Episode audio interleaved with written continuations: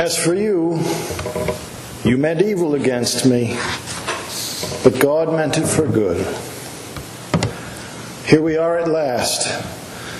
It's taken us five Wednesdays, and it took Joseph and his family many years to get to this point where they could look back on the conflict, hardship, uncertainties, surprises, and downright wickedness of their past and see God's hand working in, through, and despite them. Even as late as Genesis 50, verse 15, when Joseph's family had made the move to Egypt and settled in the land of Goshen, Joseph's brothers are wondering whether Joseph's beneficence toward them was simply for the sake of their father. When Jacob dies, the brothers say to each other, It may be that Joseph will hate us and pay us back for all the evil that we did to him. And they beg Joseph for forgiveness, falling down before him and pledging to become his servants. Does this remind you of another story in the Bible? A parable, maybe, that Jesus told about a scoundrel who had the effrontery to ask his father for his share of the inheritance in advance and then squanders it, goes broke, loses his friends, and returns home in disgrace, asking his father to make him a servant in his household.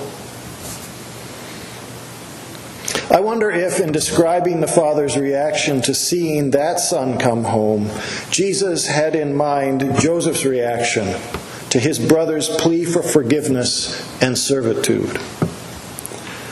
For Joseph, so far from taking revenge on his brothers and making them his slaves, says to them, Do not fear, for am I in the place of God? As for you, you meant evil against me, but God meant it for good, to bring it about that many people should be kept alive as they are here today. So do not fear. I will provide for you and your little ones. And so he comforted them and spoke kindly to them. Joseph's response to his brothers is a model of forgiveness and reconciliation. He doesn't deny or minimize their sin, but points to the hand of God who can bring evil who can bring good even from evil. Joseph leaves retribution in God's hands and addresses his brothers with one of God's favorite greetings in his encounters with people Do not fear. We'll hear that same phrase again twice in Matthew 28 on Easter Sunday. Once from the angel who speaks to Mary Magdalene and the other Mary at Jesus' tomb, and then again from Jesus himself when he meets them on their way to tell the disciples. Today, as we did this past Sunday at the tomb of Lazarus.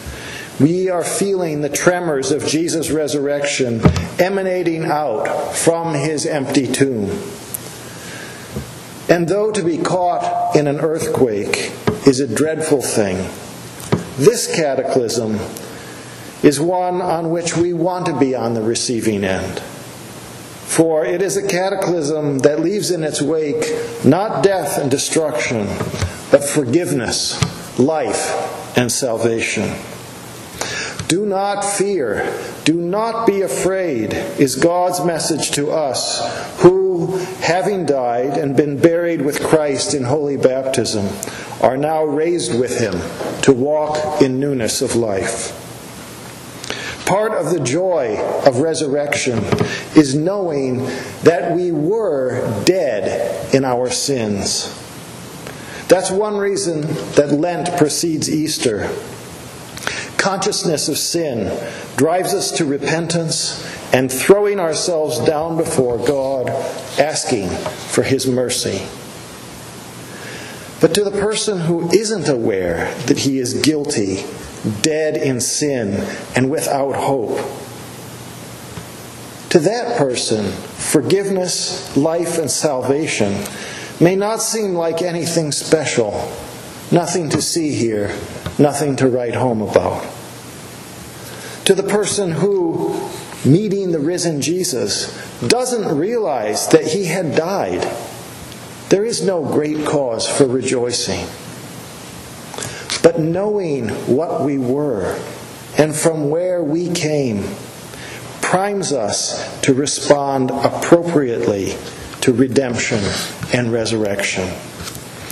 As William Nicholson wrote in his 1989 play Shadowlands about a family struggling through cancer and pondering the promise of heaven, the pain now is part of the happiness then.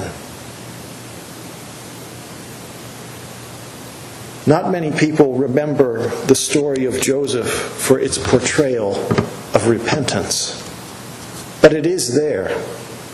And just as Joseph's forgiveness of his brothers is a model for us, so too is the repentance of Joseph's brothers a model for us. Keenly aware of their sin and guilt, they throw themselves at Joseph's feet and ask to become his servants. And we could do worse than to imitate their excellent example when confessing our sins to God. Jacob, their father, is also keenly aware of his sin and unworthiness. Talk about a checkered past. Speaking to Pharaoh in Genesis chapter 50, verse 9, Jacob says, The days of the years of my sojourning are 130 years. Few and evil have been the days of the years of my life, and they have not attained to the days of the years of the life of my fathers in the days of their sojourning. Few and evil have been the days of my life, says, Joe, says Jacob. Isn't that a lesson in self awareness? And yet, we don't despair. For though we have often meant and done evil against God and others, the story of Joseph reminds us that God can use us, even in our worst moments, for good. For in the marvelous words of Psalm 103, He does not deal with us according to our sins, nor repay us according to our iniquities. For as high as the heavens are above the earth, so great is his steadfast love toward those who fear him. As far as the east is from the west, so far does he remove our transgressions from us. As a father shows compassion to his children, so the Lord shows compassion to those who fear him. For he knows our frame, he remembers that we are dust. Thanks be to God for clothing us, children of dust, in the robe of His own righteousness, forgiving us and raising us with Christ to walk in newness of life. It reminds me of a story I heard somewhere about a father who gave his son a beautiful robe.